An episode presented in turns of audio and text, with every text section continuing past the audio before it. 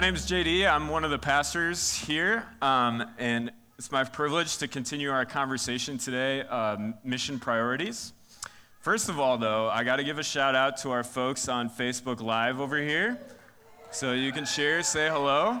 This is a little experiment we're doing. Derek's helping us out. Uh, but if you know, uh, happen to miss one of our uh, worship gatherings, if you're traveling, someone's sick in the household, we're going to try to have that consistently uh, for you to tune in on uh, if you want to check in there. So let's pray before we continue, and then we'll dive into uh, what we have to say today.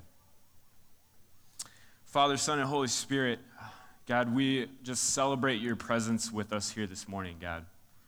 It's good to be with your people in your presence, worshiping you. God, it's good to be in this school uh, we know, God, that you're at work in this school through the vocations of the teachers, the administration, the aides, the engineers, everyone who works in this school, God. We pray that this week that they'd be experiencing your presence, your peace, your love. Uh, God, I pray that you would continue your slow, faithful work of transforming this school and invite us as a community to respond to the ways you're inviting us to do that. In Jesus' name we pray. Amen. Well, as I said, we're continuing our conversation this morning on mission priorities. So there's four mission priorities. You have a little insert in your bulletin there that lists them, but they're also here on the screen. Uh, so these are priorities that kind of bubbled up to the surface from our group discernment about what we should focus on as a community this year. So they are gospel and neighbor, sharing the gospel with our neighbors, gospel and race, uh, and today we're focusing on God at work, a conversation about how our faith interacts with our work that we do. And then next week, we'll be engaging with the marginalized. And apparently, there's a, a competition going on between preachers. Uh, yeah, so you got to be on my side today, okay? Because I noticed that Michael strategically decided to bet uh, the starting hitter and the cleanup hitter, which might have slighted things in his favor. So yeah, boo. I'm already making excuses. This isn't going to go well. But this has been a really great conversation. Uh, we plan to uh, elaborate, if you will, on some of these priorities through different sermon series throughout the year that help to reinforce these pieces of our identity in our community. And in some sense, we're speaking the identity into existence, that these are the sort of people we want to become and be about. So, similarly to last week with this focus on God at work, I want to give a little backdrop of what that's meant for us as a community. So, God at Work is an initiative that we started about three years ago uh, here in this community to talk about how our faith interacts with our work. And we had two conferences, uh, we had some people travel different places, we had two sermon series. We really made a concerted effort for this to become a part of our identity. And um, most recently, Stephanie, uh, Pastor Stephanie and I got invited to be national faculty uh, of a group called the Made to Flourish Network in the U.S. It's a group that uh, helps churches, uh, uh, helps empower churches to have this conversation about work. And I think Stephanie and I are pretty cool, but we're not that cool. And we don't know that much about faith and work. There's a lot of other experts out there. And I think we got invited to do that largely because of the story God is writing in this community about how we can participate with Him in our work. And that's the whole idea of the God at Work initiative. That's the whole idea when we say God at work and we want to focus on that. We truly believe that God is at work in your vocations, in the work that you do every single day. And that's a space where we can participate with Him in His mission to reconcile the world, to make all things new, and to bring people into relationship with Him. So I want to just start, just so we can all sort of get on the same page, with a couple simple definitions before we dive into the scripture I want to share with you this morning. The first one is let's just get a definition of work. Okay, my definition that I want to offer this morning, you can agree with it, disagree with it, come up with a different one if you want to. Mill City folks love to do that, so go for it. Uh, but here's my definition how we spend our time, talent, and talent to create, cultivate, and st- sustain something outside of ourselves. work is not necessarily something we get paid for. So when I say work, I'm speaking of something much broader than our employment, much broader than the work we get paid to do. I'm, I'm talking about how we are created in the image of God, who is a creator, a cultivator, and a sustainer. And we do that sort of work in our human existence. So I'm speaking broadly about that. Another definition that I just alluded to is job or employment, and it's important to make a distinction here. I would name that as work we get paid to do. And I know that some people's story in this community is that uh, employment is not a thing that's in their life right now for various reasons, but they do so much important work in their life. They live lives of service. They give their time, talent, and treasure in other ways that they may not get uh, compensation for. So we can't hear this conversation and immediately exclude folks who don't have the nine to five job or get paid for the work they do throughout the week. Another important definition for us is the word vocation. Vocation gets thrown out a lot, and it's a word that's associated with work. And how I think it's associated is it's just work that we're called to do. And I think it's important to make that distinction because it could be the case that the work we do throughout our, our, our time isn't necessarily what we're called to do. For instance, you may have a talent that some people think is really valuable, and they may pay you a pretty good salary to do it, but you would say you're called to do other things in your life, and you have maybe employment or a job or a role that gives you some sort of uh, pay for that talent that you have, and it allows you to do the things that you feel like you're called to. So, do you see the distinction between these terms? And I think they're helpful for us in this conversation because it's much broader than what we do uh, with our job or employment. So then it comes to God at work. What are we talking about when we say that? And I think, I think in a phrase I would put it this way collaborating with God in our work, partnering with God in our work, if you will. I was sneaky and I highlighted labor in collaborating. I hope you caught that. And I liked it so much that I thought I'd point it out to you. Um, but I really think that conveys what we're talking about here. Work is a space in which we partner with God in His mission in the world, and we discover our gifts and we celebrate them, and it's a way we can get to know God's character and heart and what He's doing in the world. So, for far too long, the church has not had this conversation. For far too long, we've indirectly valued spiritual work above what may be called a secular work or something like that. We've said the real important work is the work of missionaries and pastors. And we've even gone so far as to say sometimes, like, your work, uh, it's important, but the most important thing is that you make money and give it to the church. And that's just wrong. That is the wrong way to have a conversation about work. And we've worked really hard to talk about work as not just additional to what we do in our lives in relationship with God, but integral to our relationship with God and partnering with Him on mission. So at Mill City, it really is an integral part of our identity. So, as I thought about what this focus could be for us in 2017, what focusing on God at work could be, uh, the phrase that comes to mind for us, a phrase for this year, 2017, is vocational stewardship. Vocational stewardship. This phrase comes from uh, Dr. Amy Sherman, who's really been a mentor to us through this process. Uh, and this is a word she uses to describe what we're talking about when we say God at work. It's this idea that we need to ask questions about how we're stewarding the vocations God called us to. So if you come this morning with questions like, How do I steward the gifts and talents God has given me in my life? What is my vocation in this next season? Or maybe you're entering into a new vocation and you're starting to ask the question, What is God inviting me to do? I think all of those questions are vocational stewardship questions. So, a phrase for this year might be vocational stewardship. And I want to share a verse with you, a small verse, but a verse that really packs some punch in terms of this God at work conversation. Uh, one from Amy's book, uh, Kingdom Calling, which I would really highly recommend to you as a resource. And this tiny little verse in Proverbs is Proverbs 11:10. It's found in this proverb uh, where the author is going back and forth between, between talking about two groups of people the righteous and the wicked, he's talking about.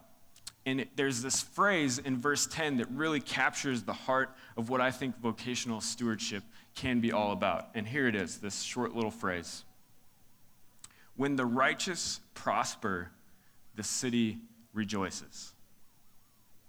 When the righteous prosper, the city rejoices. Now, the first time I heard this, I did not like it. I did not like what it made me think of.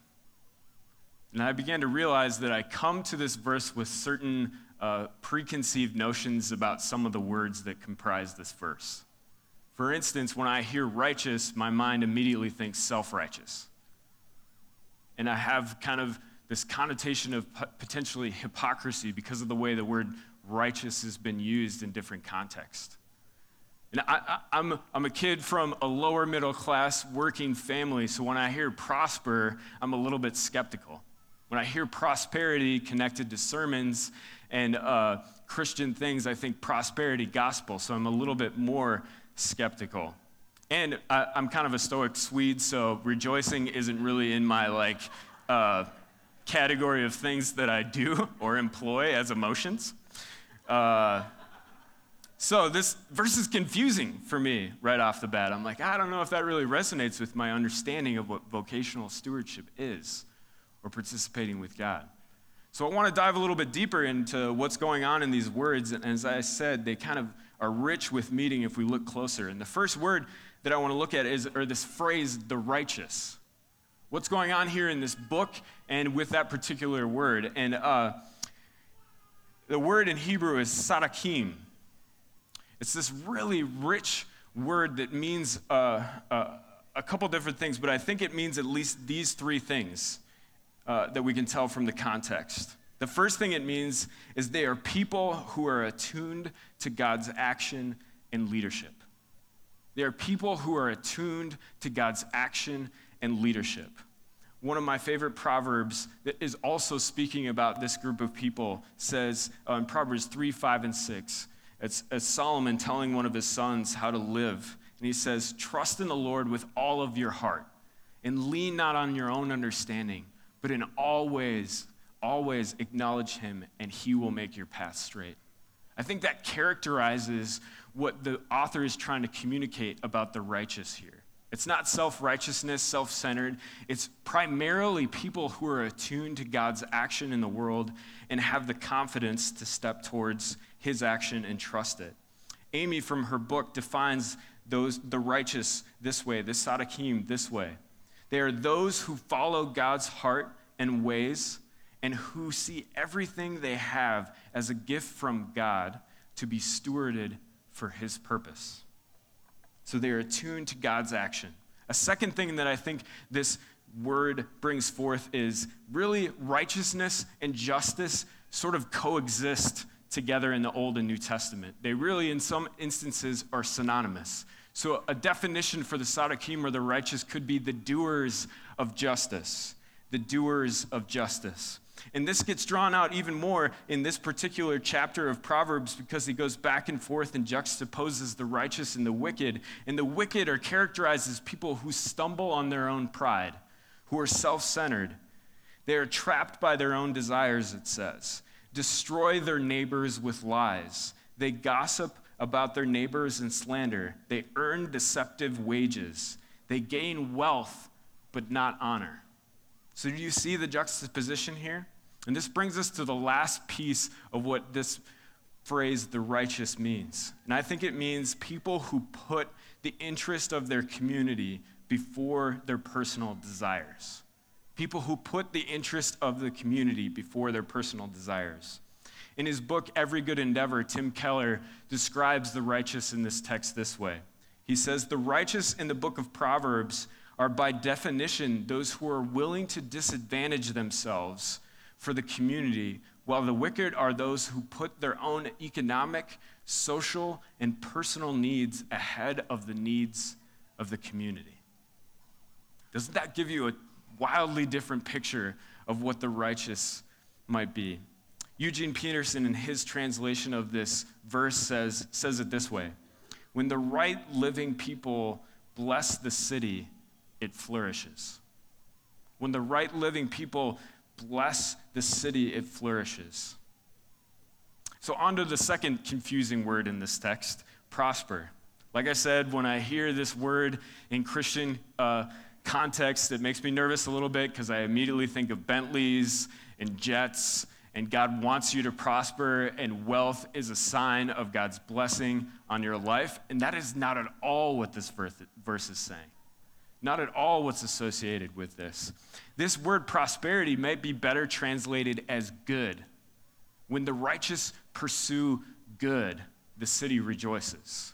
This is a, a, a, term that comes from an agrarian society, so a society that's familiar with metaphors that have to do with farming. So uh, this is like flourishing, growth, well being, health. So we can think about it in our own lives as like opportunity, well being, a chance to do what God created us to do. So this isn't hashtag blessed, okay? This is about the opportunities that God strategically places in our life to live into how He created us to be and talents and gifts that He's given us. This last piece, rejoice, as I said, I'm kind of a Stoic Swede, so it took a little bit more study on this one to figure out what they were saying. And uh, actually, to demonstrate this, uh, I actually uh, captured some Mill City folks rejoicing last Sunday and I thought I'd bring the video along and show you. So let's take a look. Oh, nice. Nice. Wide open. Hit him. Yeah! Come on! You guys aren't as excited as I thought you would be. you guys know me. I couldn't go a sermon on, on championship weekend without affirming my love for the Packers. So, sorry if you want to throw me dirty looks afterwards. We can talk and hug it out or something. But that is not what it's talking about with rejoicing in this text, obviously. This word rejoice is really rich. It's only used eight times in the Old Testament, and it's used in particular ways. It's used when there's a season of deliverance, uh, deliverance by God from an oppressor. So, this is a word reserved for when the people of God are delivered from a certain oppression. Doesn't that give you a little different picture about the rejoicing that's happening when the city experiences the good and blessing? It's like this weight is lifted. The community around these people who are pursuing uh, being attuned with God's action, pursuing justice, pursuing uh, things that are outside of themselves. The people around him feel this sense of oppression being lifted, wrong things being made right, and their reaction is to rejoice. So, uh, Amy, in her book, kind of encapsulates this verse with this phrase This is vocational stewardship for the common good. Vocational stewardship for the common good. Another way of saying it would be joining Jesus in bringing a foretaste of the kingdom of God in our vocations. Joining Jesus in bringing a foretaste of the kingdom of God in our vocations. When we had the God at Work conversation most recently, about a year ago, Stephanie uh, shared this illustration about this pink spoon. Do any of you remember this? Stephanie remembers it. That's good. Um, this was an awesome example of that word foretaste that I just mentioned. You may have an experience where you go to a gelato shop or an ice cream shop and they give you this little pink spoon and give you a little taste of the flavors you're interested in. And it's like you're experiencing what the next 20 minutes of your life are going to be like in a little second. And what I'm meaning by this, this phrase foretaste, when we live into our and steward our vocations, we are joining Jesus and bringing a foretaste of his kingdom there and then.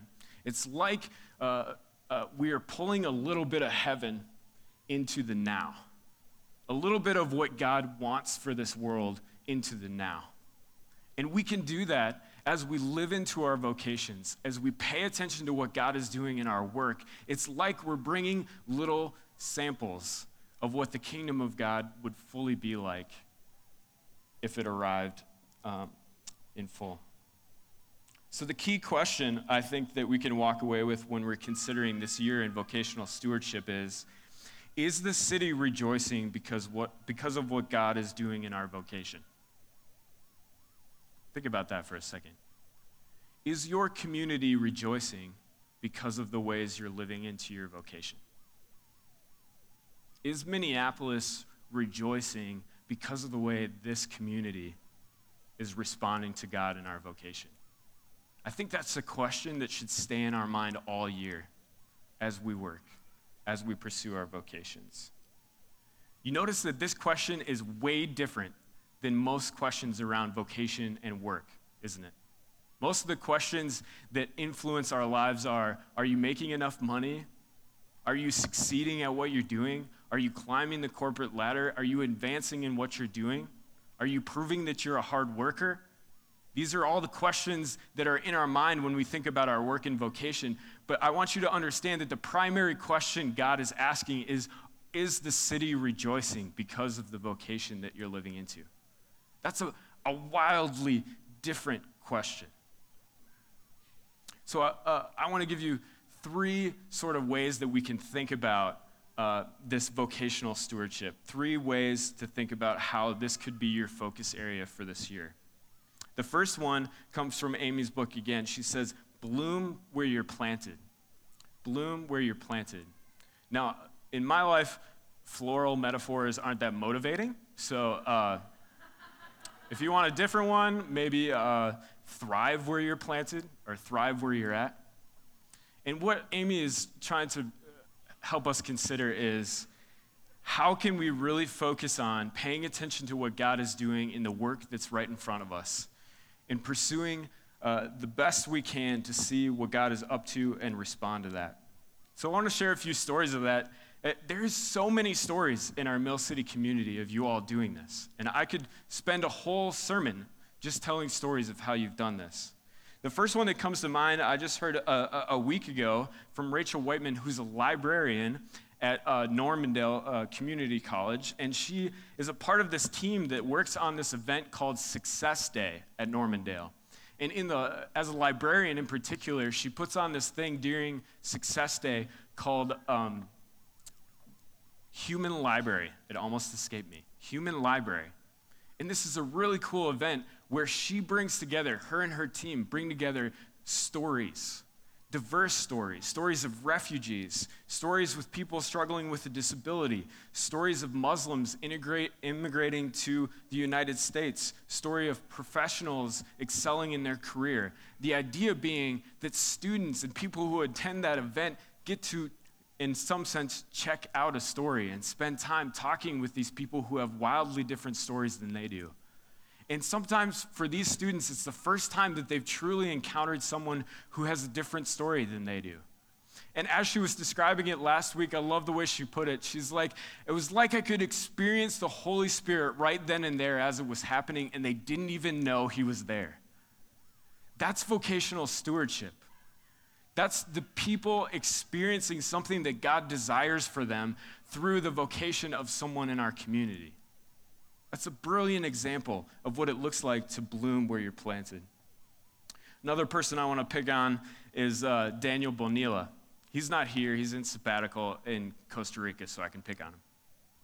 He's become a good friend of mine, and he has an amazing story if you ever want to take him out to coffee and hear his story of immigrating from Costa Rica, working for a pool company initially and being exploited by the owner, and uh, uh, ending up in Carlson School of Business, getting his master's degree, and now he's a senior business analyst with the city who works in the business development office. And one of the challenges that was put before him when he started working in the city was that fewer than 5% of the contracts with the city of Minneapolis went to business owners who were a minority or, or businesses owned by women or a minority. Less than 5%. So he, over time, worked strategically to rehab, uh, rehab the process of, uh, of contracts with the city. And now, over 20% of the contracts with the city are to businesses owned by women or minorities. If that's not the kingdom of God coming to Minneapolis, I don't know what is. That's something to be celebrated. That's equality coming true in our city through the work of someone in our community. That's someone blooming where they are planted. And there's story after story of, after story of how you in your vocations are seeing God work and move. The second thing I would challenge us to do this year in vocational stewardship is dare to start something new. Dare to start something new. I know there's conversations. I've heard them among you. Dreams of so- social entrepreneurship, dreams of starting a new business, dreams of taking a new job. What would it look like in 2017 to have the courage as a community together to dare in some exciting ways? I know there's been conversations about housing and affordable housing and what the church could do about that. There's conversations about memory care and how to come alongside the elderly. There's many of you considering foster care and adoption and jumping into that vocation and journey. Just last week, we celebrated our goal of raising funds for the Sheridan story. And it's important to remember that at the beginning of the Sheridan story, that's now in over 120 schools and all over the Minnesota, it started with some very tough vocational stewardship questions on the part of some of our community members who had the courage to make a, a daring career shift to be a part of something new and scary, and they weren't sure it was going to continue. What would it be like for us to discover something like that again as a community in 2017? My third uh, area of focus for you to consider would be asking tough vocational questions, like I just mentioned. How can you be participating with God in the work that you're a part of now?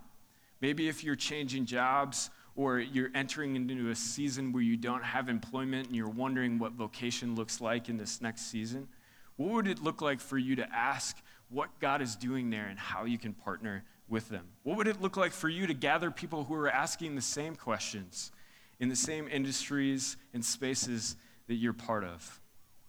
I'm convinced that if we have the courage to be attuned to what God is saying, to do justice, to put others' interests, the interest of our city, the interest of our community, above our own career interests, above our own vocational interests, we can participate with Jesus bringing glimpses of the kingdom of God here in Minneapolis. In your insert, uh, or I have an insert in the bulletin if you got it on the way in. This just shares a couple more practical things that it, would, uh, that it could look like for you to pursue this focus area, this mission priority of God at work. The first one is read Kingdom Calling, the book that I've been referencing. That'd be a great start. Another thing to join uh, in February, uh, we're going to have a Sunday conversation about uh, to see if anyone would be interested in starting a faith and work focused missional community. That'll happen the second Sunday uh, in February, February 12th. If you want to be a part of that, uh, you can email me or just show up February 12th and eat with us after the service if that's something that interests you. Something to try. You also got in your bulletin, we have a co working space at the Mill City Commons that's open to anyone who's able to work remotely or parents who want to do a little work and utilize the kids' space. You can come anytime between 5, or excuse me, 10 in the morning till 5 uh, Monday through Thursday. We have free Wi Fi, coffee. Be, you can come work with us, bring a friend. That space is open to you. something to maybe to try this year. Like I just mentioned, gather with people in your vocation. I want to help you do that. So if you say, I work in the nursing profession, I would love to get nurses together to have a conversation about what God is doing in our field. I want to help you do that. So come find me, email me at jd at millcitychurch.com, and I would love to help you make that happen. We have a tool called the Vocational Power Assessment. It's an assessment we've developed off of some of the resources in Amy's book to give you uh, some tracks to run on, if you will. And if you're in a season of wondering what your vocation is uh, next in your life, uh, it's designed to help you answer some of those questions through some self reflection. I truly believe that if we're willing to pay attention to what God is doing in our work, we can see amazing things happen in our city. And I would hope that as we consider vocation in our lives in the short term and the long term, one of the questions that should be in our minds is Will the city rejoice? When I'm sitting at the end of my days, when I've lived out my vocational days, is my community rejoicing because of the things I was able to partner with God in doing in my work? To close this time uh, today, I want to do something a little bit different. We've never done it before. Think it should have happened a long time ago. We're going to have a commissioning. As I said at the beginning of the sermon, uh, the church has over time valued pastors being commissioned and missionaries being sent. For today, I thought, what would it be like if you in your vocation experienced a commissioning? Because we want to communicate to you that that is a mission field for you to participate with God in. So I have a really simple process for us to do that today. It's going to be much like communion if you've experienced it before. The bottom of this little insert, and if you don't have one, that's okay. The bottom of this little insert, there is this prayer that some of our pastors and leadership team members are going to have an opportunity to pray over you. So in the next few moments, I invite you, uh, this is perforated right on the the black line there, you can take this out, write your name and a work or vocation you're called to in this next year. And we're going to create a moment where you have the opportunity to come up and receive a blessing from one of our pastors or leadership team members to send you out in your vocation. So, just to demonstrate, so we're all on the same page of how this is going, I asked Ashish to come and show us how this is done. So, you're going to come up to a pastor or a leadership team member you're going to have your card, and if you don't have one, that's okay. They'll have the blessing right in front of them anyway. And if you're comfortable, they may ask you, Can I place a hand on your shoulder or something like that? And if you're comfortable with it, fine. If you don't want that, just be like, No, that's okay. uh, the person will read this prayer of blessing over you. And I really hope that you can take this over to heart. They'll say something like, Ashish, may God's presence and power go before you and with you in your work of worship directing. May you have the eyes to see and the ears to hear what God is doing in your work, the work that He's called you to do. And that'll be it. So, that uh, in the next few moments, we're going to take some time to do that. Leadership team members and pastoral team members, if you could come on down to the places in front. Ashish is going to play some music for us. Let me pray. Take some time to sit with this. If you know right away and can write it down, come forward. Come forward if you're willing. If you don't want to participate, that's perfectly fine. If you don't have one of these, the blessing will be there and you'll still be able to receive one from a pastoral team member or a leadership team member. Let's pray. God, you are the creator, the sustainer, the cultivator of life. You created us in your image to do good work by your grace.